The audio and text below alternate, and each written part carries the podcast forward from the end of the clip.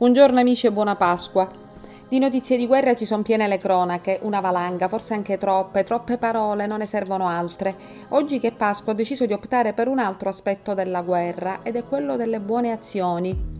In fondo la guerra è l'amplificazione del comportamento degli umani contro altra gente, quindi alla grande rispecchia ciò che vi è in ogni conflitto, che possa essere al lavoro, a scuola, tra parenti, nelle famiglie, ovunque. Vi sono i malvagi, i codardi, i cosiddetti venduti, vi sono quelli che i giovani chiamano lecchini o lecchine senza dignità, che pensano solo al loro interesse e molte altre pessime categorie. Dall'altra parte ci sono i buoni, che combattono indefessemente, che sono solidali, combattono per gli ideali e per la giustizia, coraggiosi, incorruttibili e molto generosi, quelli che rischiano anche nel silenzio, quelli che si espongono mettendoci la faccia, quelli che vincono.